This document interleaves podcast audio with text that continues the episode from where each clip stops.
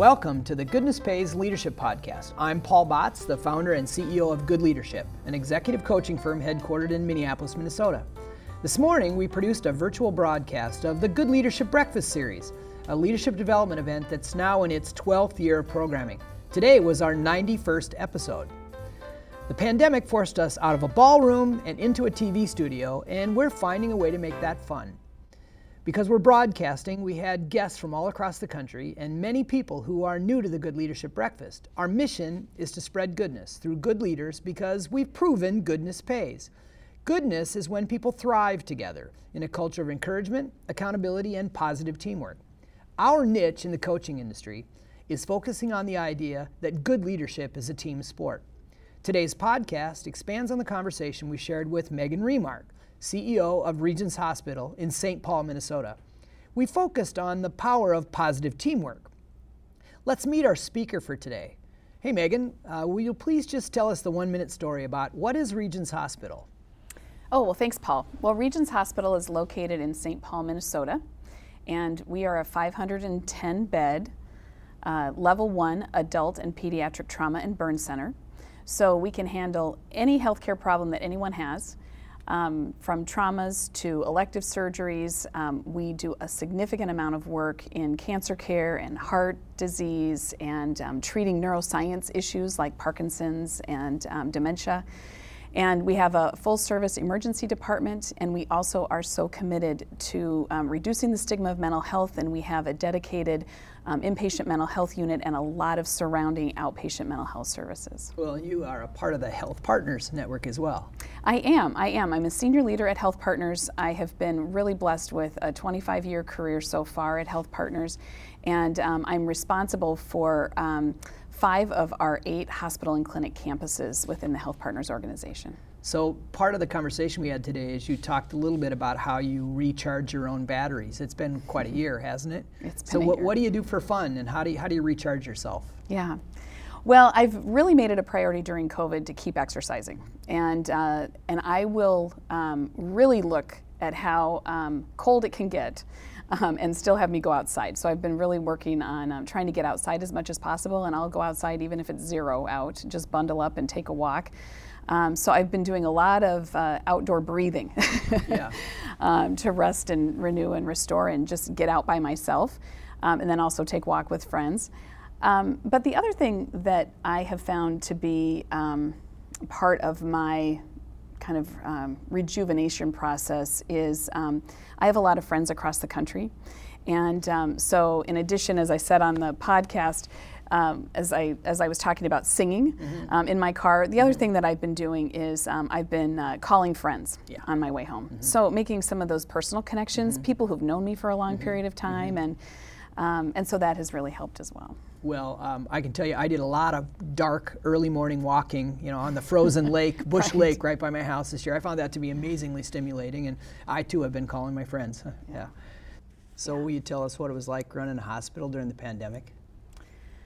Uh, yeah, that's a, a, a really loaded question, Paul. Um, you know, all of us in the entire world have been living with the inconveniences at a minimum, but also the grief um, and the tragedy of what uh, this last year has brought to all of us.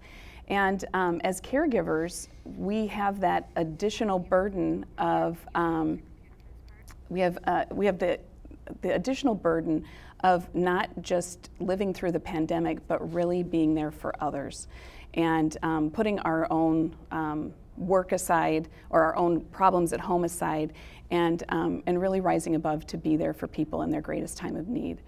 And um, the early days of the pandemic were probably the hardest. While we were learning how to safely take care of COVID patients and also learning how to safely protect our healthcare workers, those working directly with COVID patients and keeping them safe and, and not having them get COVID 19.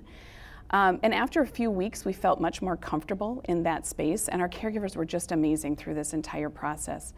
Um, and then we all witnessed the murder of George Floyd.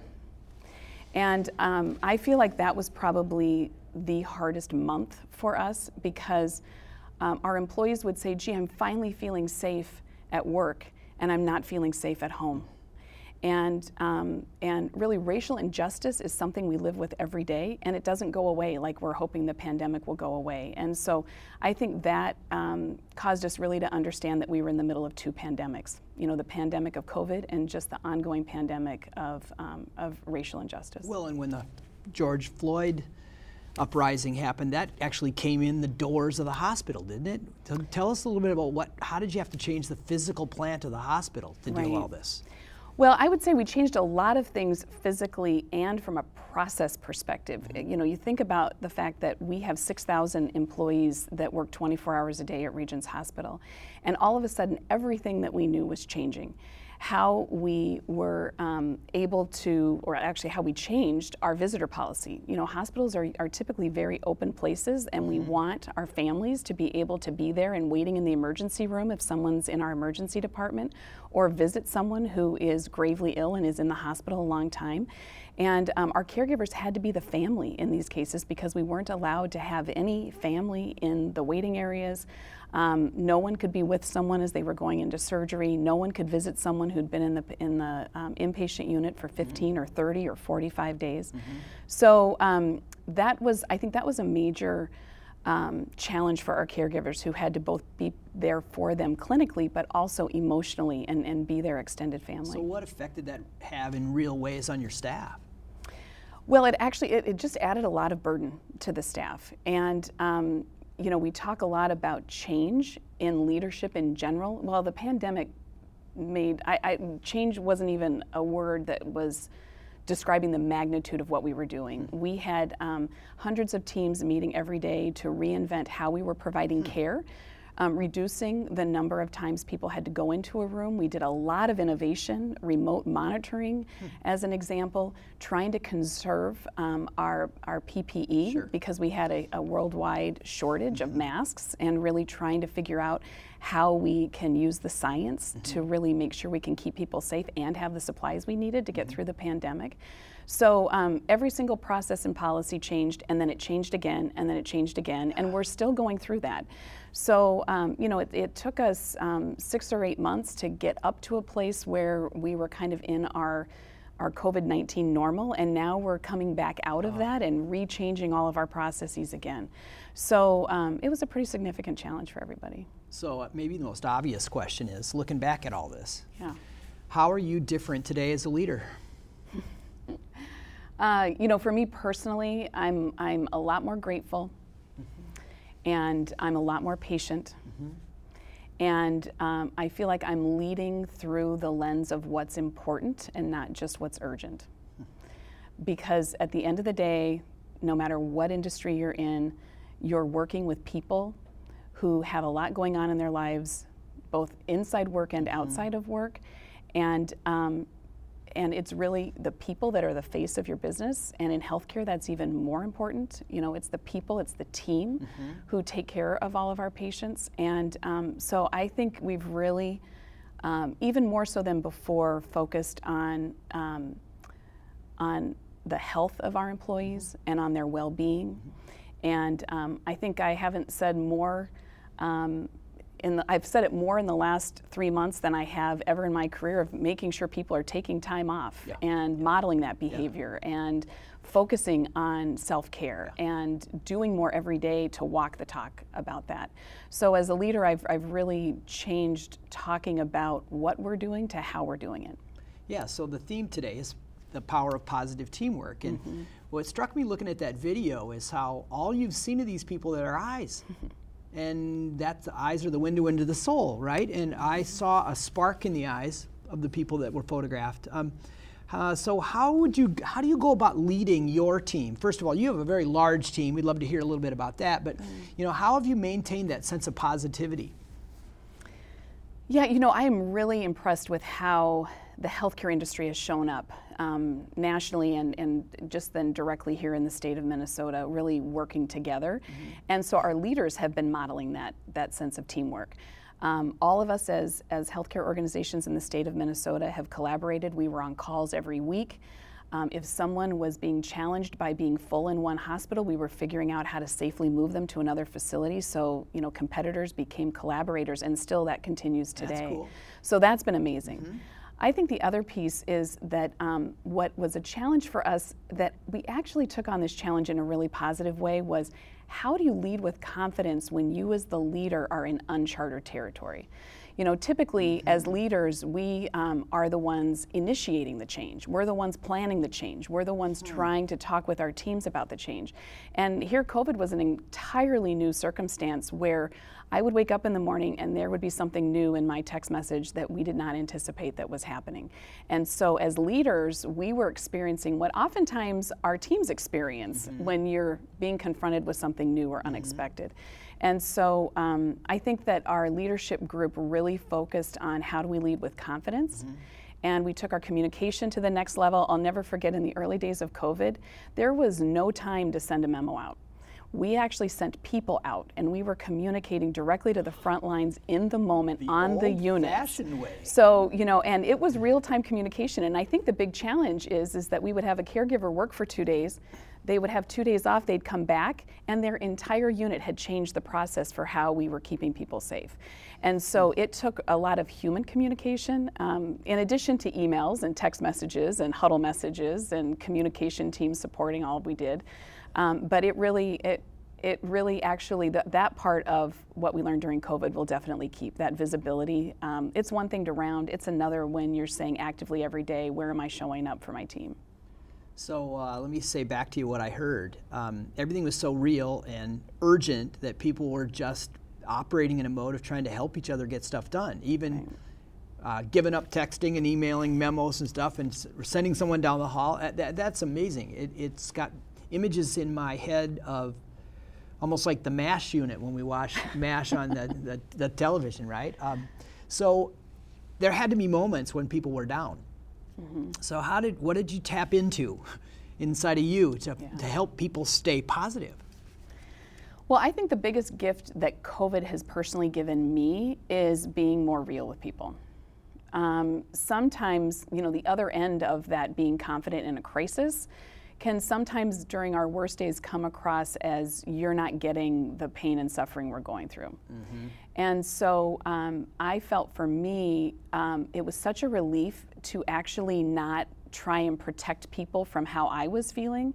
And um, how relieved people were that I was also feeling stressed out and challenged by that, and being able to share stories about, you know, there's that classic, you know, oh, how are you today? Fine, everything's fine. Well, everything wasn't fine. and so we really kept it real in yeah. that sense. Mm-hmm. And I think it was mm-hmm. pretty freeing for me to say, you know, I, I'm struggling today. We're, we're facing um, a 16 month pandemic and counting. You know, most crises last 24, 48 hours. Sometimes, if you think of natural disasters, there may be several weeks or months. Sure. Um, but very few things top this in terms of running in crisis management for that long a period of time. And so, um, for me, it was. Um, uh, saying what was immediately on my mind and actually being part of that human process freeing. of coping. And it was really freeing, really freeing. So uh, I know you have a large team, it's 20 some. Yeah, and so you developed some success habits to keep this team, you know, accountable and aligned and supporting each other. Any anything come to mind you want to share? Gosh, you know, um, we do have a large team um, because healthcare is a huge team sport. You know, one of the things that um, we did a little analysis around how many people does a patient see when they are in a hospital bed. And if a patient stays four days, they will encounter over 100 healthcare workers um, in probably a hundred different roles. And so everything from phlebotomists and housekeepers and food service and nurses and doctors and social workers and administrators and nurse managers and so it is really pretty amazing. And yeah. so we have a large leadership team because we do a lot of things in hospitals mm-hmm. and we need that content mm-hmm. expertise. Mm-hmm. And um, I, I, think that the way that we've stayed together as a group is recognizing that every every role is valued, mm-hmm. and it's not just the nurses and doctors. That is uh, the team that's absolutely the go-to people for our patients, and so many of us support mm-hmm. that group mm-hmm. um, and make a difference. And so um, I think we've been really focused on recognizing how lucky we are to have meaningful work, and I feel like having meaningful work and having leaders who are drawn mm-hmm. to being resilient and being able to take on the stress mm-hmm. of doing that meaningful work. You know, so we bring the right people in, we recruit the right people, mm-hmm. and you stay if you're committed to that mission and you're mm-hmm. committed to giving of yourself. And so I think the mission itself really drives alignment, mm-hmm. um, and I feel really, really grateful for that. Well, one of the dangers of a large team is it's hard to make sure you have everyone's attention. Yeah. Yeah. Um, you've learned to use this technique that we call healthy tension really well. H- mm-hmm. How has that worked in the, during this whole time period with your team? Yeah. So, um, you know, healthy tension, what I love about healthy tension is it's the Minnesota positive spin on how do you have hard conversations. so, uh, mm-hmm. so um, mm-hmm. for us, um, what it meant was bringing those hard conversations into our conversations um, and not doing them, the, you know, the meeting after the meeting. Oh, yeah. Because mm-hmm. the meeting after the meeting is exhausting. Yep. You know, so mm-hmm. why spend all of that time in the meeting not to discuss the real issues and then have a bunch of conversations outside? It mm-hmm. splinters the group. It creates factions and camps. And so um, we actually, through um, good leadership support and modeling, really talked about how do we put critical issues on the table mm-hmm. and do it respectfully mm-hmm. but directly. Mm-hmm. And so, um, and so we use the word healthy tension a lot when we mm-hmm. say, let's talk about what is going to be a problem about mm-hmm. what we're discussing mm-hmm. or if you have concerns about it what is it mm-hmm. that you have concerns about let's get those on the table mm-hmm. and i feel like that has helped individual mm-hmm. relationships one-on-one yeah. with folks um, as well as mm-hmm. our whole team um, be able to know that it's it's acceptable to raise um, you know to be the devil's advocate to raise concerns well, it's interesting how harmony actually is the enemy of high performance. Right. And it's the tension that creates the attention. So the bigger the room, the more tension you need. Mm-hmm. And not everybody can pull that off. But um, well, it was lovely to hear from you here. We, I know we have some questions that have been coming in from the audience. We'll get okay. to those here shortly. And so now let's circle back to uh, your life outside of work. Um, I know you have a passion for the great outdoors and doing mm-hmm. some things like that. Um, so, uh, tell us, will you tell us about one of your favorite backpacking adventures with your family? Oh gosh, yeah, sure. That could take a whole hour. Yeah. Um, we um, we love the Superior Hiking Trail, and we're big supporters of the Boundary Waters Canoe Area. Mm-hmm. And so, mm-hmm. you, if you haven't been out mm-hmm. to either mm-hmm. one of those areas mm-hmm. in northern Minnesota, highly recommend it. And you and you don't have to be an expert to do it. Mm-hmm. So. Um, uh, our kids used to call it forced marches because we'd hike through the Superior hiking trails. Forced marches. Forced marches through the forest. um, but um, one of the things that um, that I love the most is just the unexpected adventure of it. And so one day we realized that um, because we tried to pack differently, we were close to out of food. And um, instead of making it a four day hike, we had to make it a three day hike. So we actually had to hike 16 miles. And we each had one granola bar for breakfast, and then we had to split the Snickers bar in the afternoon to hike 15 miles. So our kids have never let us forget that. The good news is we had enough water, so that wasn't a problem. Um, but uh, but it's just some of those unexpected experiences that make things the most memorable. And um, what I also love is there's absolutely no technology in mm-hmm. the Superior Hiking mm-hmm. Trail, and that's um, if you haven't heard of it, the Superior Hiking Trail is um, in northern Minnesota, and it's 400 miles of beautiful um, hiking, and mm-hmm. you can mm-hmm. do day trips and mm-hmm. there's a lot of places that you can park your car and, and hike for the day, or you can go in and camp overnight. And mm-hmm. so, uh, so that was a memorable experience. I, I, need to get the Minnesota Tourism Bureau to sponsor this. At this point in the program, we acknowledged our sponsors and raised some money through a program we call the Bucket of Goodwill. It was facilitated by my sidekick at the breakfast, Chloe Radcliffe, who we also call our goodness barista. Her job is to whip up an online buzz about goodness during the breakfast. She also collected questions from the audience, and we'll jump back in here. Megan, can you talk a little bit more about your journey in becoming a leader and your leadership philosophy? Sure. So the journey of, of my um, my own personal leadership journey is really focused on professional development. I, I feel like while we all come with a lot of mm-hmm. um, innate skills, um, leadership has a lot of learnings um, where you can learn to be a better leader. Mm-hmm. And so um, I always feel bad for the group that I was, it was like my first manager position because I realized I was one of the youngest people in, our, in this clinic. And um, as I look back on it, I really actually had no idea what I was doing. So um, I think sometimes people think, particularly when you talk to executives, that they always knew Um, it was it was just natural. You're just born with this ability, yeah. and I, I, just continue to tell people that no, mm. this takes 30 years to figure out, yeah. um, and that you increasingly, if you work on yourself, there was a, a, a, quote I heard early in my career that you should work on yourself harder than you work on your job. Mm-hmm. You know, and what is it that you bring to the table, and how are you um, really inspiring others and facilitating work rather than it being about you as the leader itself. Mm-hmm. Yeah, good. Well it's been fun watching you grow, that's for sure. Well, thank you. Yeah, good. Um, hey, Paul, I'm, I'm hearing that we have a question from an audience member in person, actually. Uh, yes. We've got Rachel Uzlik from Twin Cities Orthopedics in the audience. Uh, so, Rachel, let's get Rachel up to the mic and ready to ask her question to Megan Remark. Thank you, Megan. As a CEO, when did you first identify that you could be a CEO? And do you have any recommendations for someone who would want to follow in your footsteps? Oh, that's a great question. Gosh, you know, um, when I started in my career, I had no belief that I would ever be in this kind of role. I knew I wanted to make an impact. I knew I wanted to be a leader in healthcare. Um, but I think that over time, I realized what um, contributions I could make. And so um, I feel like, gosh, what's the best advice I give people? The, the best advice I really share with people is learn fast on a small stage. I think too many people want to come straight out of a graduate program or an undergraduate program and go right into that VP role or want a director role. And I feel like I really learned so much. I took um, a couple of laterals. Um, into manager positions. So I went from one manager position to another to learn different aspects of healthcare and really learned a lot about leadership and did trial and error and failed fast on a small stage. So that then, as I increased my um, leadership scope, um, I was able to handle the changes of that increasing responsibility because I had that background. Um, so I would say take your time and, uh, and don't be in such a hurry. yeah, so that's so fascinating because what we say it this way that there's no straight line. Mm-hmm. it bounces all over the place, and often it goes this way before it goes back up that way. Mm-hmm. And it's just, uh, and there will always be something, maybe not as dramatic as the pandemic, but there's always something. Mm-hmm. And if you're not prepared for that sort of at your core, then you, you don't make it through and thrive. So, Megan, we had a bunch of additional questions that came in from the audience that we couldn't get to during the broadcast of the breakfast. I've selected five that I think are reasonably interesting, and we'll add this Q&A to the Goodness Pays Leadership podcast.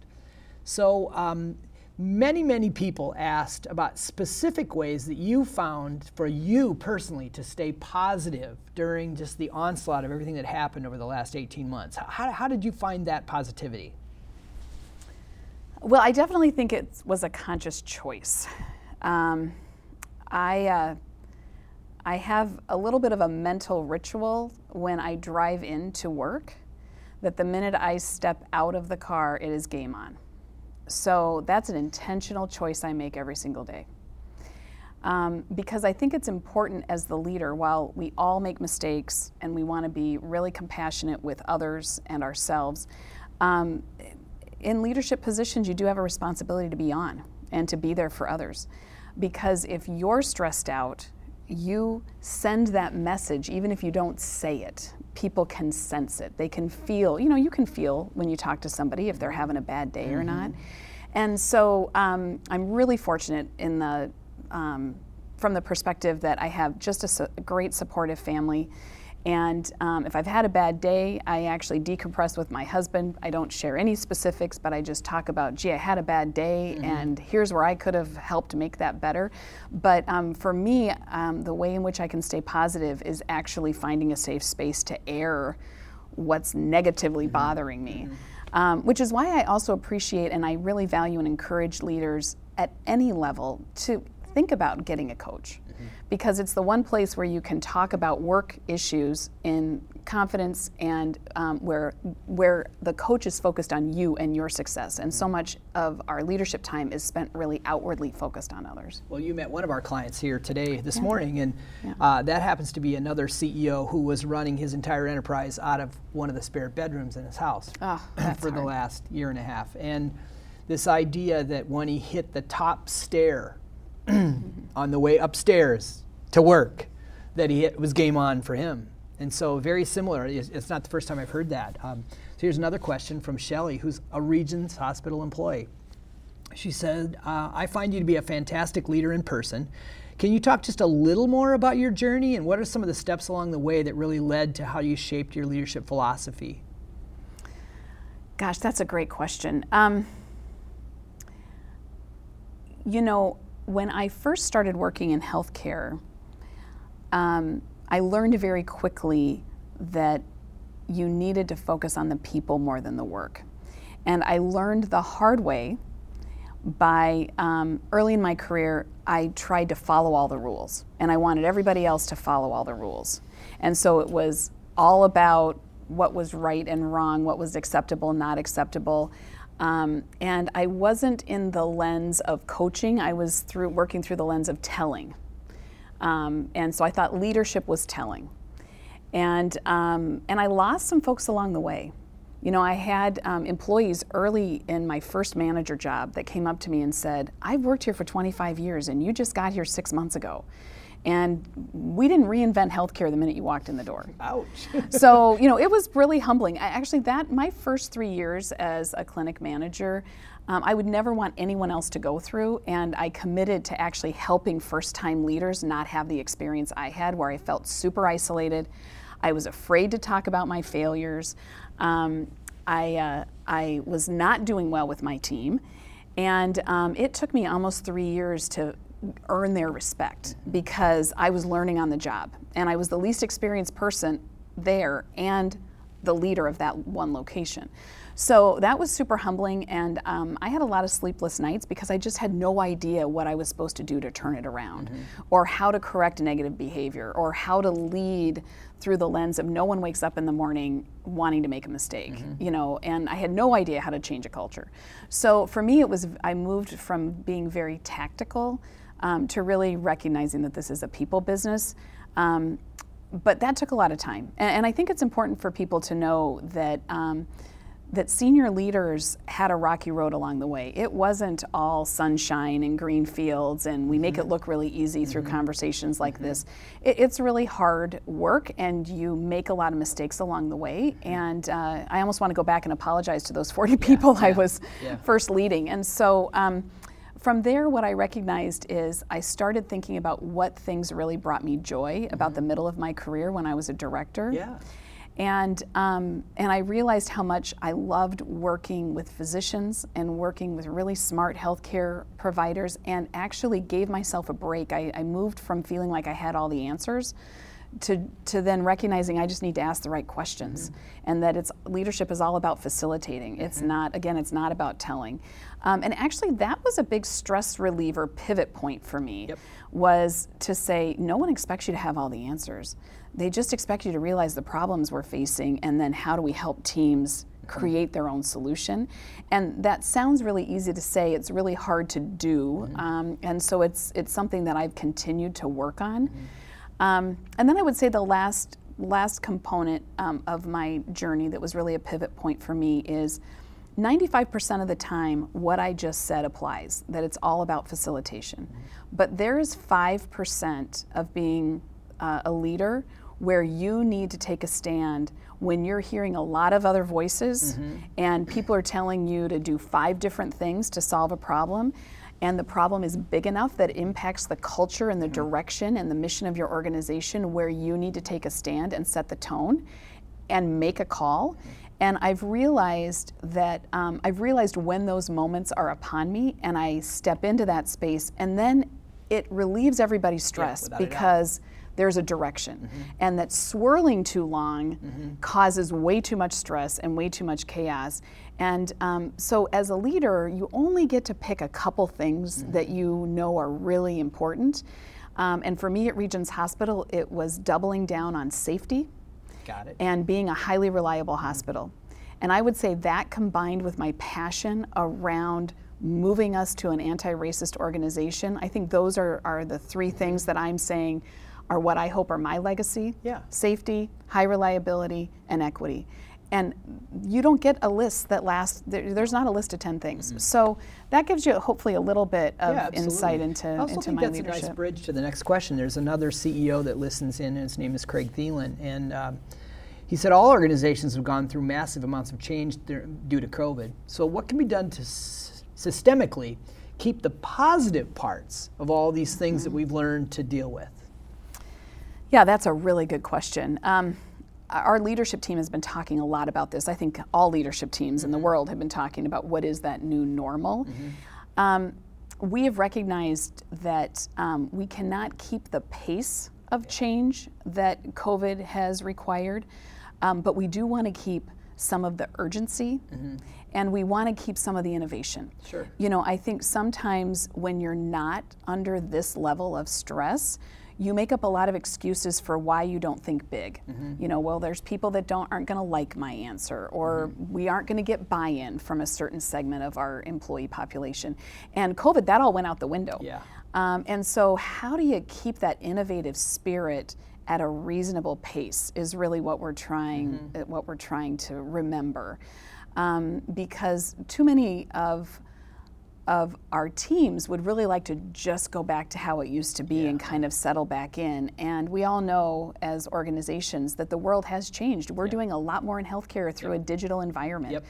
Um, we will still do a lot of face to face, but we're going to have to pivot permanently. Yeah. To respond to um, you know consumers' needs. So yeah, well, um, that's that's very well said. Um, uh, Liz, uh, another employee, uh, said healthcare is seeing huge numbers of workforce leaving mm-hmm. um, due to risk, stress, home conflicts, and things like that. Uh, what are your strategies for keeping it positive while we're attempting to hire more people? Yeah. Um, I think your culture drives a lot of mm-hmm. your recruitment, your retention, the longevity mm-hmm. of, of your coworkers. Um, we're trying to keep it positive um, by making it more personal, mm-hmm. and um, and actively talking about the fact that we know how taxing this work is, sure. um, and um, providing outlets. Mm-hmm. For people to be able to reach out in whatever way they want. So, we have peer coaching available, mm-hmm. we have um, resiliency spaces. We've had managers create quiet rooms up on the unit that used to be family rooms, sure. frankly.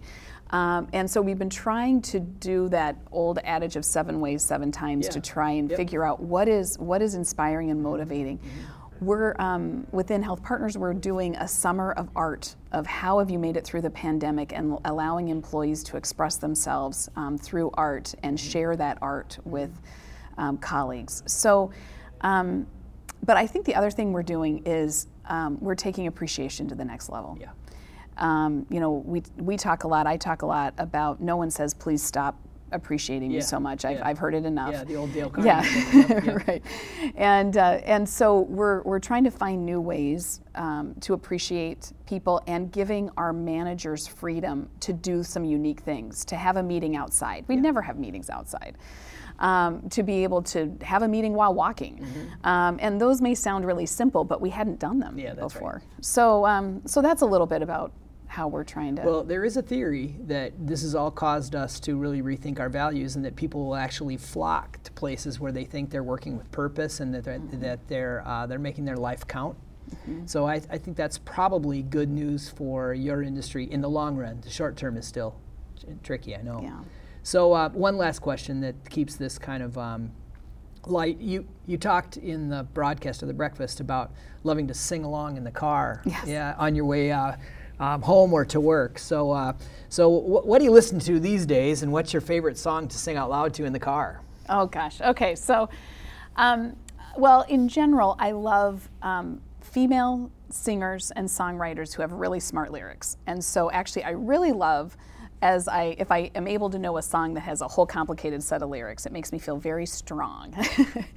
um, and so uh, during COVID, actually, the last amazingly fun thing we did before everything shut down was my husband and I went to a Brandi Carlile concert in Minneapolis. And so I've been a little addicted to Brandi Carlile, mm-hmm. and um, one of my favorite songs from her is "Hold Out Your Hand," mm-hmm. and love that song. And I can just shout that from the top of the rooftops. That'll be car. a whole nother podcast. We'll yeah, ask you to sing I know. for us. Yeah, okay. Mm-hmm, well, that, mm-hmm, you know, she has to sing it with me because okay, I'm a horrible okay, singer. Okay. Um, but then also, I've been listening to a lot of um, uh, Maren Morris. I think that's how you say her name, Maren Morris. She's a mm-hmm. country western singer. Mm-hmm. Um, and then I do have to have a shout out to. Um, I am addicted to the Hamilton oh, soundtrack, sure. yeah. and there. Is a is an actor um, who has done some spin-off songs um, following Hamilton, but it's not based on the Hamilton theme at all. But his name is Anthony Ramos, and uh, and he's he's just terrific. He has a song out called Stop, and it's all about stop and enjoy the journey and um, get all those things out of your head. And so I actually listened to that on the way here today. Oh, that's amazing. so I, I think you're actually uh, helping the recording industry sell a few albums today, right. which is awesome. Well, particularly up and comers. Yeah. Um, so um, really excited about uh, Anthony's prospects for success. So there's one question we've been asking all the speakers that have come through the Good Leadership Breakfast, and that is, so um, goodness pays, but how do you know for sure that goodness pays for you Mm-hmm. as a leader? Well, I know goodness pays for sure because it brings out the best in all of us and it gets positive results. And for me as a leader, I am a better leader because I'm leading through the lens of good intent. And by doing that, I think myself and our leadership team is giving our all of our colleagues the confidence to try and accomplish things that people thought were not possible. Mm-hmm. And in the pandemic, we saw that every day. We saw direct caregivers rising above and innovating and leading with goodness. And leadership can either be a positive halo impact to that or people do it despite you. Mm-hmm. And so I, I think there's an opportunity to really be a part of that positive momentum, and the leaders set the tone. So as I close, I want to ask the question that I asked Megan here a little earlier. So how have you changed as a leader because of the events of the past year? People are always changing and growing. And it should seem obvious, but I really think we've all accelerated our growth because of the intensity of the past 18 months. It's not very different than how a college student changes after being away from home for a year, or an executive who returns home from overseas after an expatriate assignment. They, they come home feeling very different. We simply can't go back to the way things were before. The best le- leaders, they choose to grow and change because they love what they're building with their teams. Does that describe you? We're having these growth conversations with all of the clients of good leadership. It's one of the many ways that makes the executive coaching field feel so rich and rewarding. And we just love sharing the success habits that we learn from others with you. So let's all make the promise to soak up the joys of the summers and to use that positivity to grow into good leaders who radiate goodness because the world needs us to spread goodness because goodness pays. We really appreciate your support and encouragement to keep this programming going. For information about the executive team coaching programs of Good Leadership, visit goodleadership.com. The next Good Leadership Breakfast is 9 a.m. Central Time on Friday, September 17, when our speaker will be Duchesne Drew, the president of Minnesota Public Radio. You can register free at goodleadership.com, and we'll record another one of these podcasts then. Goodbye for now.